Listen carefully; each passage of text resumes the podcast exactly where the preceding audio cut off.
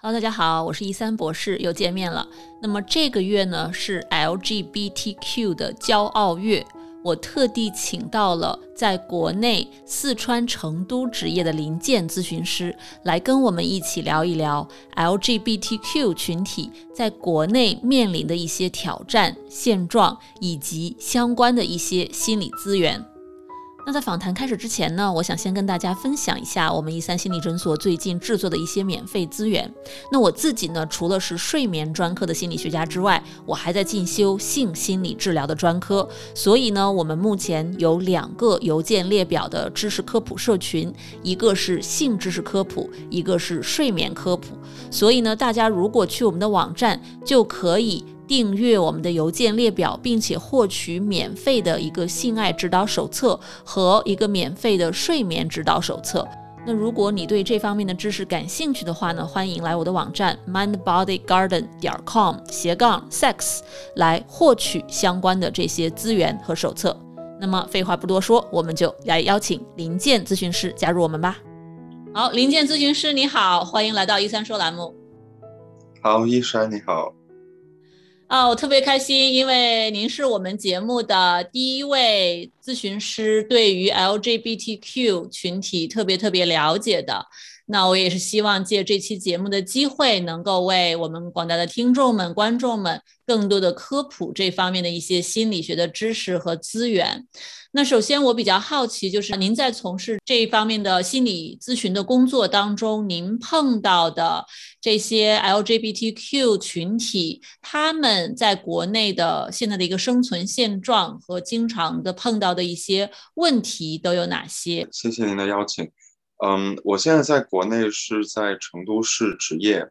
那呃，一方面我会接待一些 LGBTQ 的来访者。同时呢，我到了呃下班时间，我会在一个社群里面去做社群建设的工作。嗯，那这个社群很有意思，因为它是有基督教背景的，所以有挺多的人在里面是感受到了一些冲突。那我会就是尽尽自己的所能去帮助他们。那关于我平常就是遇到比较多的议题，其实是。呃，还有挺多的那种心理疾病的，就比方说抑郁症啊、焦虑症啊、强迫症，呃，就这些是比较常见的。那有一些，嗯，我身边的朋友或者是来访，他们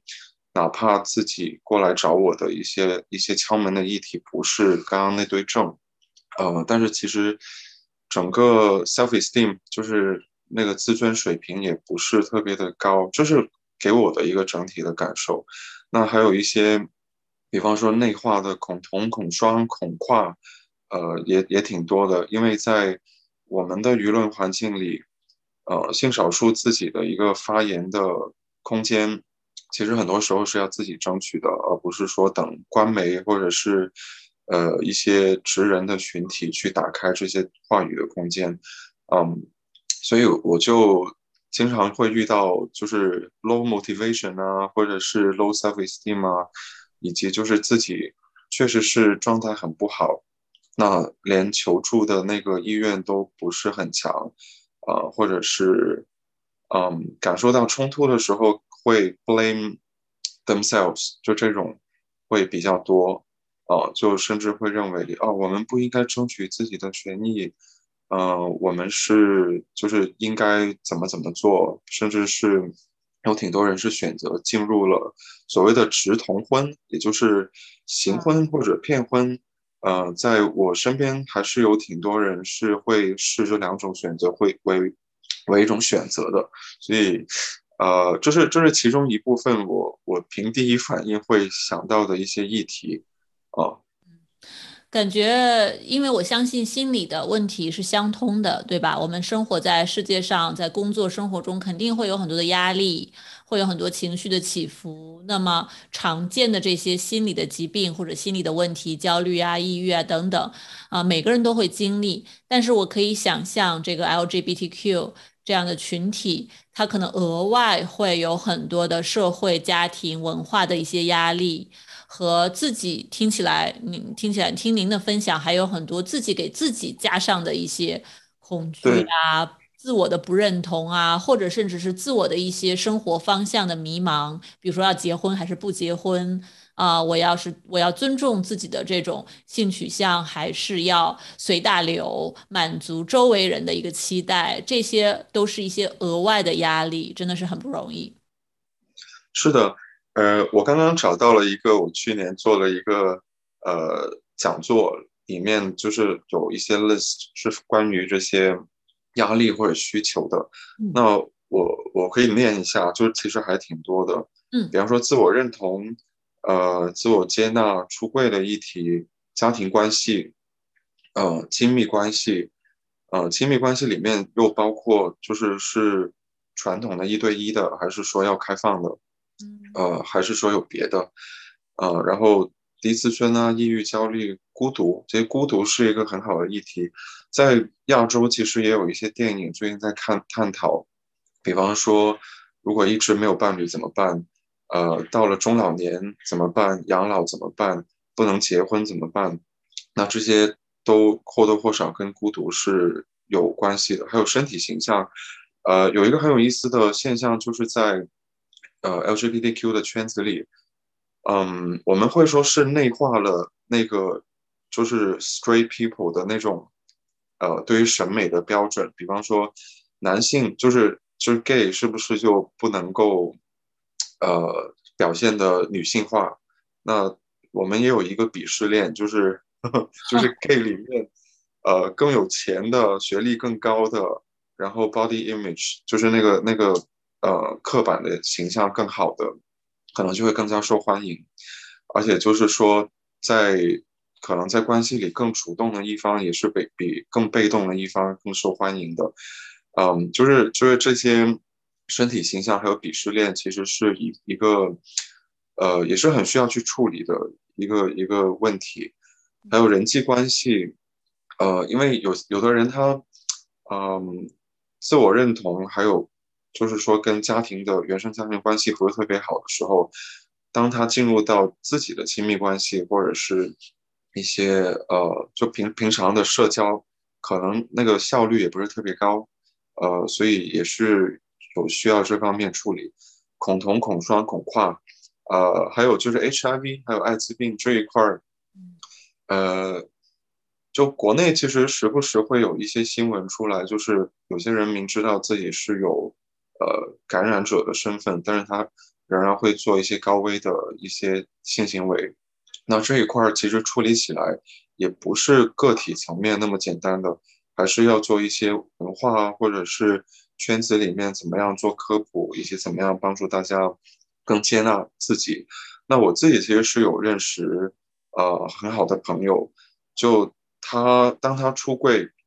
呃，就是是一个同性恋者的时候。就经受很大的呃压力，那当他第二次出柜，就是说我是感染者的时候，其实他的压力会更大，就是呃，就是也是很需要大家的理解跟支持。那还有的朋友，他可能第一次出柜是同性恋，那第二次出柜他说他是跨性别，因为他的自我认同认识也是有一个阶段的，那也是第二次的那个压力会更大。呃，就可能家人会好不容易接纳了你是一个同性恋，但是你现在说你是另外一个性别的时候，对家人的冲击也是会比较大的。嗯，那其他的议题还有，比方说患病跟陪护。那我自己其实有经历过一次，在一九年的时候，我要动一个膝关节的手术，我当时就是要去面对这个议题了，我当时就是要签字。呃，我是自己写了我的紧急联系人是谁，那我就写了我的爱人的那个那个联系方式。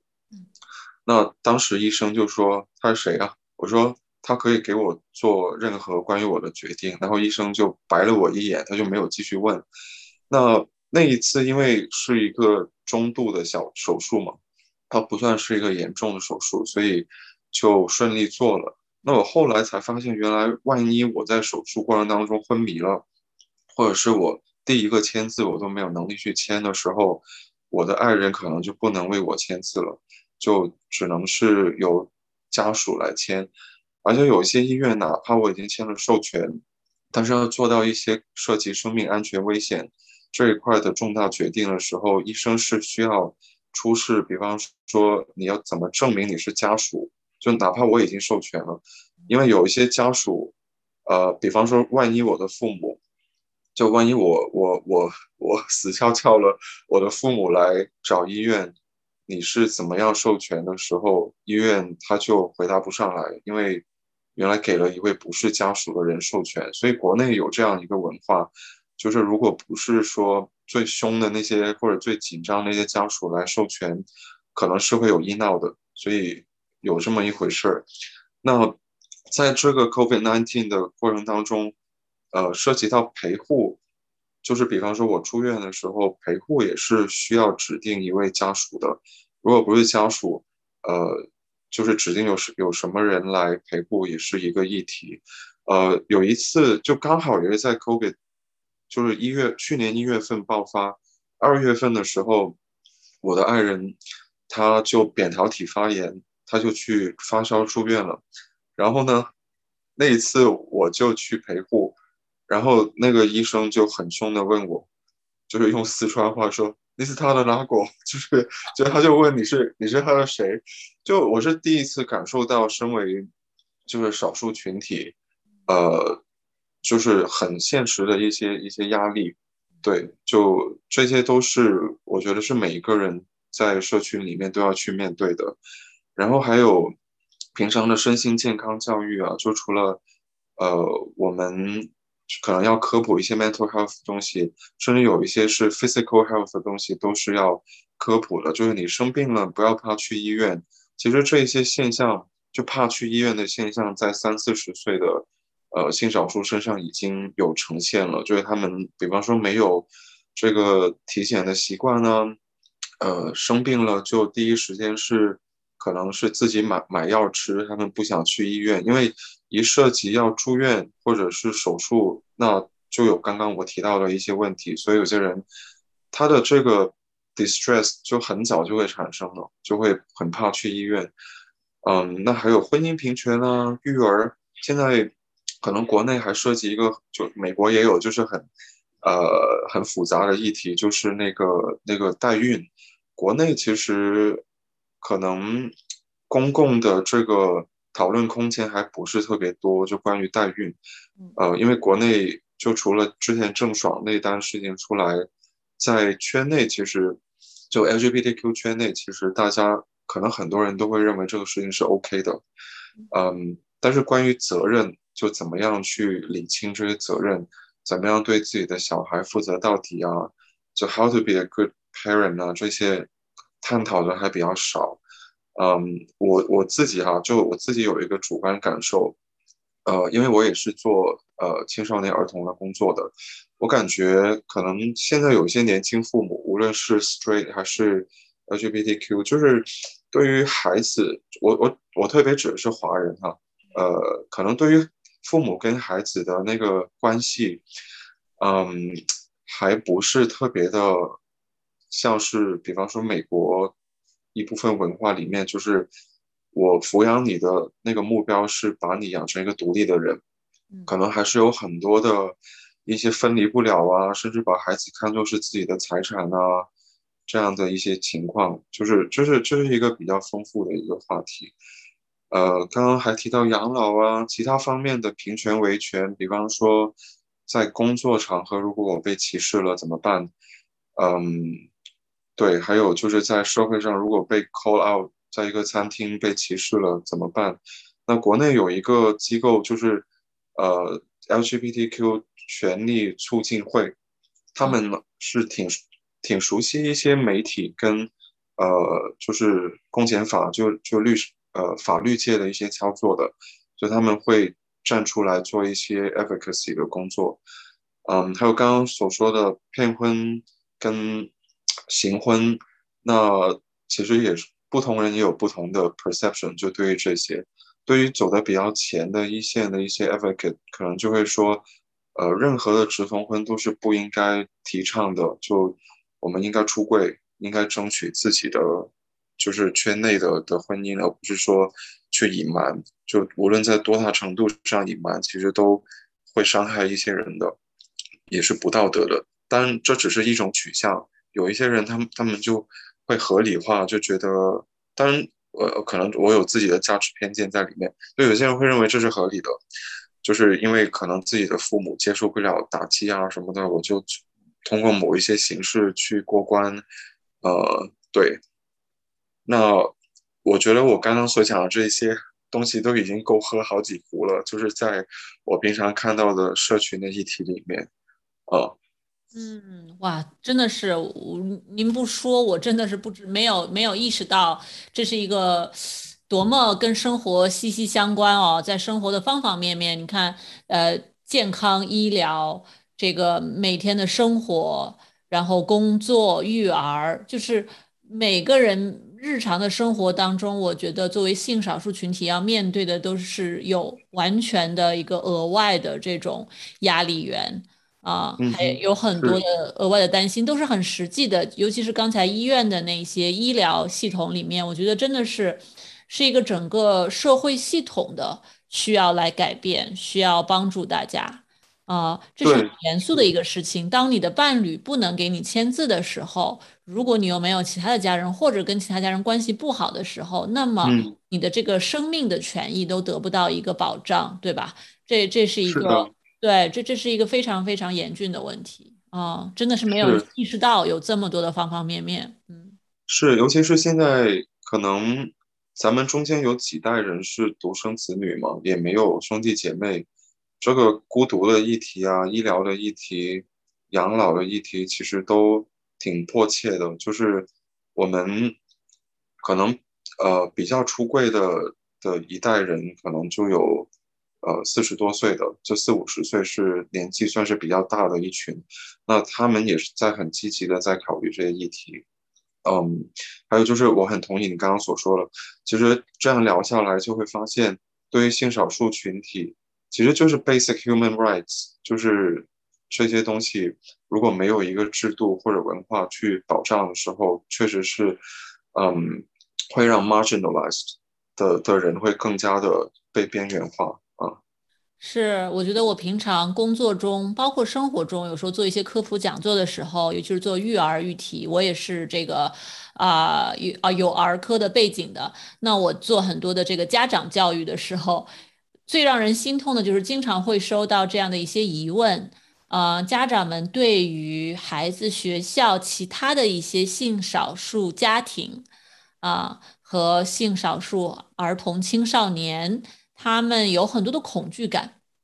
然后有很多这方面的疑问啊，比如说我经常要这个引用很多的数据来教育家长。说这个，比如说性少数群体的家庭养育的孩子，他们的孩子的性取向并不会受，并不会直接受到上一代的影响等等。但是很多家长会不停的问这样的问题，包括我不知道国内的情况，但是在美国这边有很多的这种啊维护性少数群体权益的这样的一些社会性的努力，学校里会开设这样的。比如说厕所的使用啊，等等，对吧？那么遭到很多华人家长的一些反对呀、啊抗议呀，就是经常看到大家的这种恐惧感，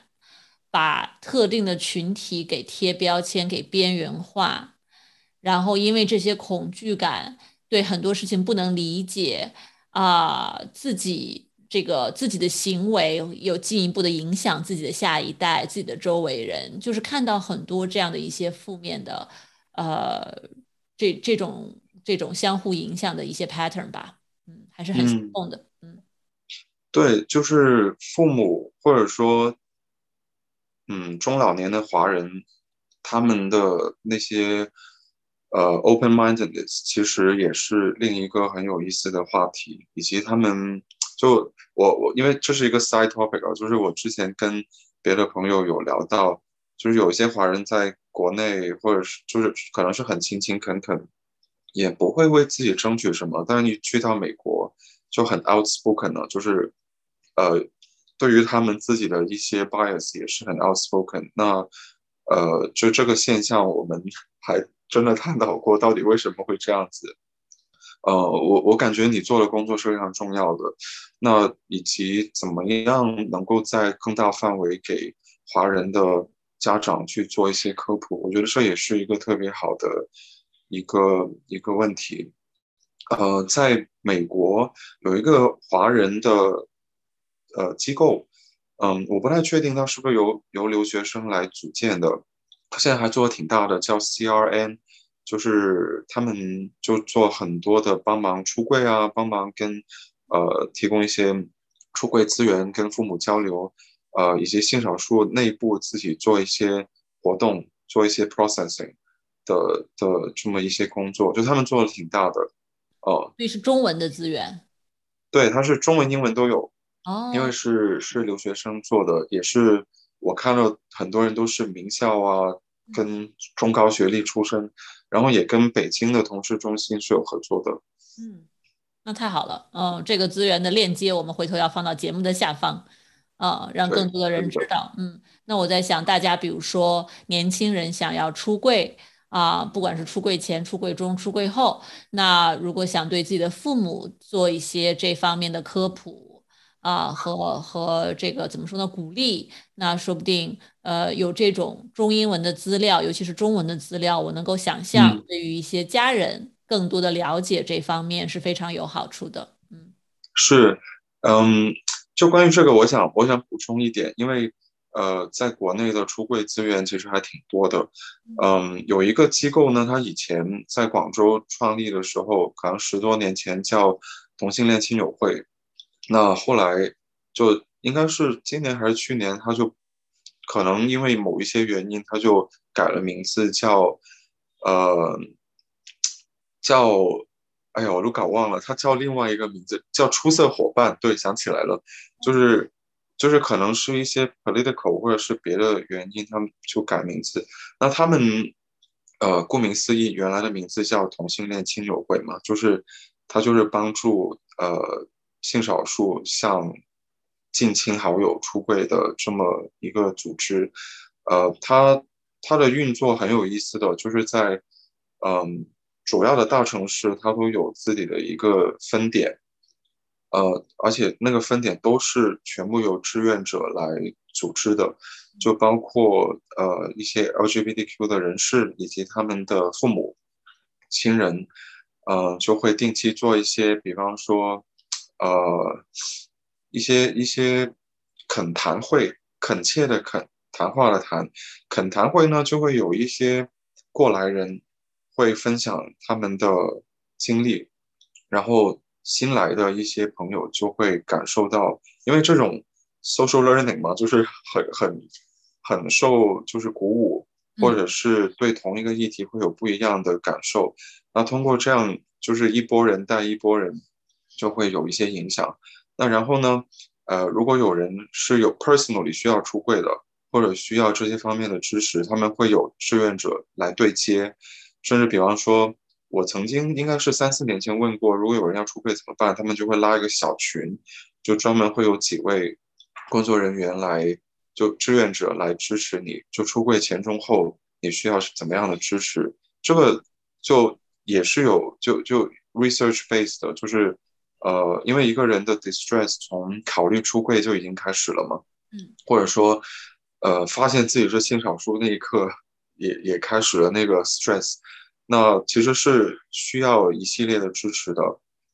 嗯，我还记得我我上学的时候有一些呃 transgender teens 来分享的时候，我当时也问了他们，你们怎么样 prepare yourself 就是出柜啊？他们就说一定要找最好的朋友跟他说这个事儿。我现在要跟父母出柜了，万一我出柜父母不好接受，我要被赶出来没地方住了，我起码是能够去你家住，就就真的很基础到这种情况。呃，国内确实也有，呃，我知道的不少是家庭不接受的，所以如果家人一下子切断了那个经济来源啊，或者说那位性少数本身是没有这个独立的经济能力的时候。那亲友会，包括亲友会或者是这个出色伙伴在内的一些机构，也许就能提供一些支持。嗯，我觉得最 powerful 的就是这种出柜咨询，呃，当然不是心理咨询了，他们有些时候给的建议是挺 straightforward 的，你就要这样这样做，就是因为他们在出柜议题上经常都会伴随着自我认同嘛，所以有社群来推一把或者是支持，呃，其实对很多人来讲都是挺不错的一个经历。当然，我估计也有一一定比例的可能那个出柜的那个呃结果不是特别的好，因为。呃，有的人也会说，出柜其实不是一个 one off 的一个 announcement，可能也是一个关系，你怎么样去构建或者说重构跟父母的关系，呃，所以出色伙伴也有鼓励大家，就是，嗯，起码在心理上跟父母有一个分离嘛，然后才比较好去出柜。嗯，就 anyway，我觉得就是一些比较。能够 pinpoint 到需要的一些一些呃资源，以及 community 是非常重要的，对于性少数来说。所以，如果听到这个节目的性少数或者是 helpers，就是如果很想有更多的支持或者是帮助提供的话，我觉得找到 community 是一个非常好的切入点，就起码让自己不要孤单，哪怕我假装我是直人见。进入到一个 LGBTQ community，我去观察其他人是怎么样去，就是成为或者是呃当一位性少数人士的，这其实对自己也是会有影响的。那如果有一些父母啊，或者是不太了解性少数的 counselors，呃，想要开始了解这个人群，我觉得就真的就参加一些活动，呃，或者是做一些志愿者，就可以慢慢去了解了。哦，这是一个不错的开始的方式。嗯嗯，对，太棒了！我我觉得听到这个节目的大家，不管是自己啊周围的朋友、家人需要这方面的资源，对吧？听起来国内国外，嗯，这个都有很多中英双语的啊不同的资源，大家可以根据自己的需要去寻求。那我觉得您刚才提到一个很好的点，也是除了咨询师们自己可以继续自己学习、自我学习之外。其实我觉得很多普通大众在寻求专业的心理咨询服务的时候，我知道性少数群体其实是喜欢找有相关知识背景的这样的心理咨询师的。这个其实在美国这边也是非常缺的。嗯。呃，这个我们在雇人的时候也会专门的问，对这个群体了解多少，有没有相关的工作经验啊？呃，所以我在想，那如果是听众们想要去寻求相关的这样的心理咨询服务。可能里面涉及到很多的自尊自信或者其他的方方面面，像我自己就处理过这个呃同性家庭的婚姻问题啊，这种也也碰到过很多。那如果大家需要找心理咨询师的话，呃，作为性少数群体，需要注意些什么呢？或者在哪里可以找到有相关背景的咨询师，或者他们在寻找的过程中可以去。看怎样的去询问怎样的问题，来帮自己筛选更合适自己的咨询师呢？嗯，呃，我比较了解的是国内的情况，因为我曾经就 assume 在美国，只要是 licensed 或者是有学位的，呃，就无论是 master 还是 doctor 的咨询师，可能都会或者心理学家，可能都或多或少受过那个 diversity 的 training，可能就。我就不会太担心。那在国内呢？我是从我先从一个角度来解释，比方说，如果有性少数的朋友找我，呃，他他想要咨询，那我可能会先问对方你的期待是什么，以及你是否需要特别的，就是标明是呃性少数就 LGBTQ affirming 的 counselor，因为有一些有一些性少数的就很个别的。朋友他们是不想特别著名的，那我也要尊重他的这个取向。对，那可能大部分都是需要我们中文翻译为性少数友善的咨询师。那如果是呃他们有这个需求的时候，我就会在帮他们找的时候就特别注明。如果你认为自己是友善的，那你就把你的一些专业的背景发给我，就我指的是同行，然后我就会看。他是不是真的受过友善的训练，或者是他有没有这个这个呃学位？那有的话我才敢去转发给呃寻求帮助的这些来访者。嗯，这个是我在国内遇到的情况。那如果是，比方说，如果是我自己去找的时候，我也会很，因为我会看嘛，我就会去问对方，你有受过这方面的训练吗？呃，你有这方面的经验吗？就可能跟您的做法我是是差不多的，就是要看 training 是什么。嗯，那有一个很特别的情况，就是曾经有朋友他在找我的时候，他会说。呃，我要 affirming 的就好了，但是那个 counselor 本身就不要是 LGBTQ 的，就是他会有这样的一个一个提一个需求提出来，然后当时我就问呢，我说为什么呢？我说就是对方也许会对你的议题可能会有更多的了解，他说，呃，他需要不同的 perspective，他需要 straight people 的 perspective，那这也是一种一种需求嘛。呃，反正我就跟他有有 process，就是作为朋友的角度，嗯，当然有可能有些，比方说 counselor 自己，呃，在某种情景，他自己不能很客观的去看的时候，甚至 counselor 自己的自我认同没有处理好的时候，也许也是一个情况，就也许不能很很有效的帮助。那我就跟他解释，呃，其实就是我有些时候我会认为。不去特别的 specify straight or 呃 LGBTQ 的 counselor，只要是 affirming，它有什么好处？嗯，就不去特别的 specify，就是因为，比方说，呃，有一些的身份特征，嗯，能够更加跟你共情的，就可能会更好，以及，呃，当你认为大家同是 gay people，可能。不不能很有效的帮助你，那我还还可以指出一些别的身份特征啊。那同为男性，比方说同为呃大学生，同为农村出身，那这些其实都可能构成一些 blind spots。那我就会通过这样的一些对话去跟对方去 process，呃，让他明白，就是其实你如果有特别的原因，你可以继续坚持这个。那如果你听了跟我的一些一些 processing，你认为。嗯，可能还存在其他的 blind spots。那那些呃专业素养其实是比这些出身更重要的时候，那可能他就会有多一些的一些解读，就可能他会更明白找咨询师更重要的是哪些东西啊。当然，我也会很尊重对方对于咨询师的期待的。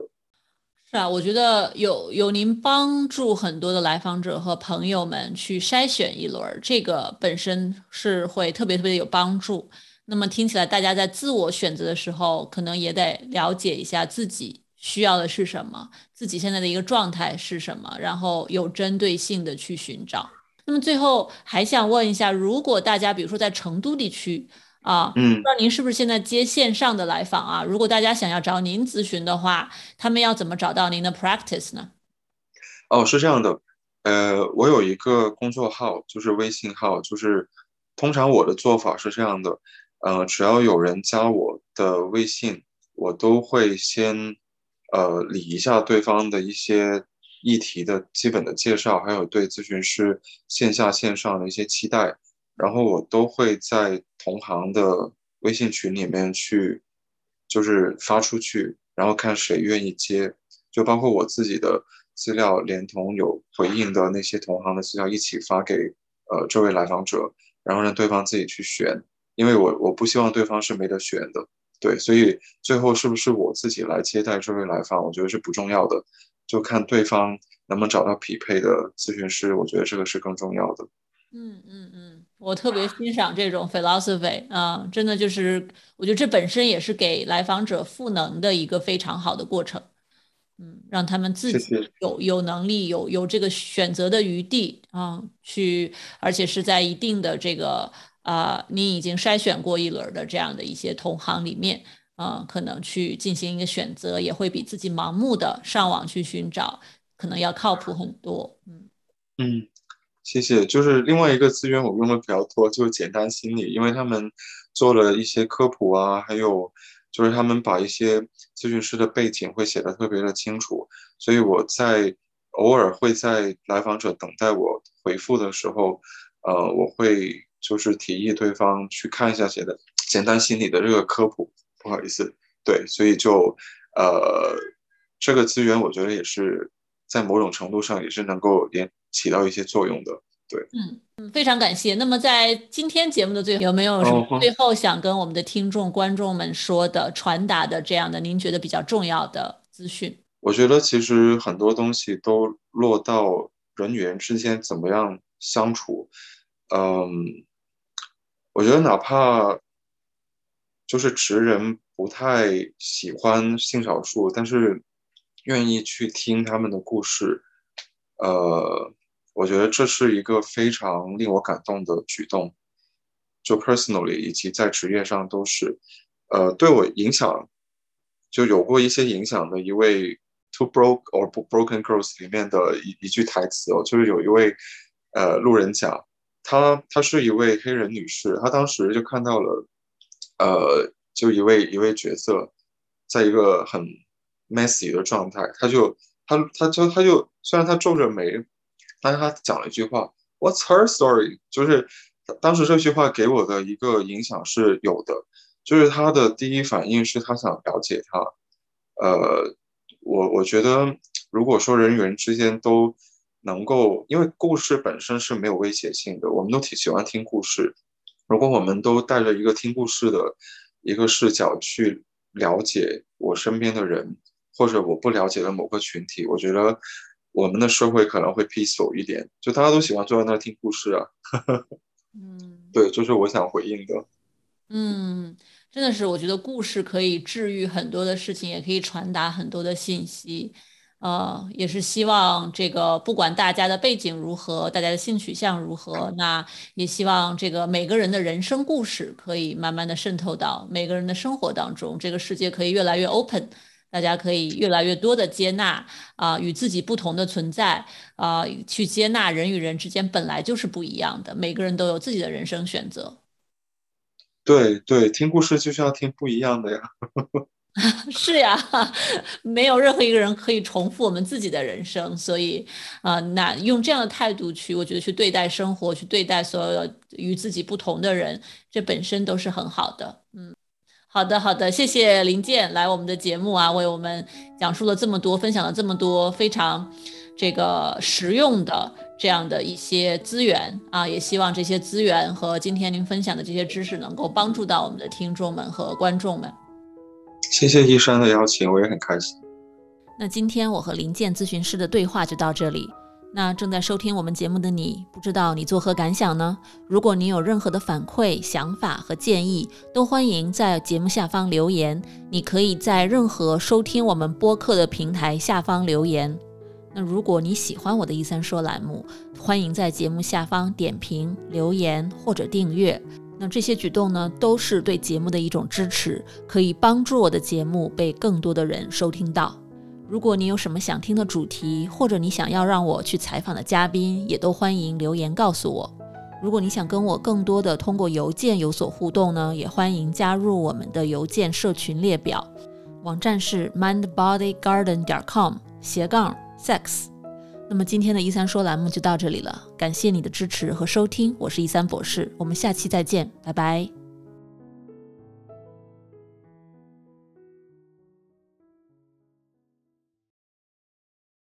如果你饱受失眠的困扰，我保证这个方法会对你有帮助的，哪怕只是帮你多睡几个晚上的好觉，也是件好事儿。过去这么多年里，我的这套课程和方法帮助了全球很多的华人治好了他们的失眠，所以呢，我对这套方法是非常的有信心。如果你或者你认识的人受到了失眠的困扰，欢迎查看我的线上失眠治疗课程，mindbodygarden 点 com 斜杠 sleep。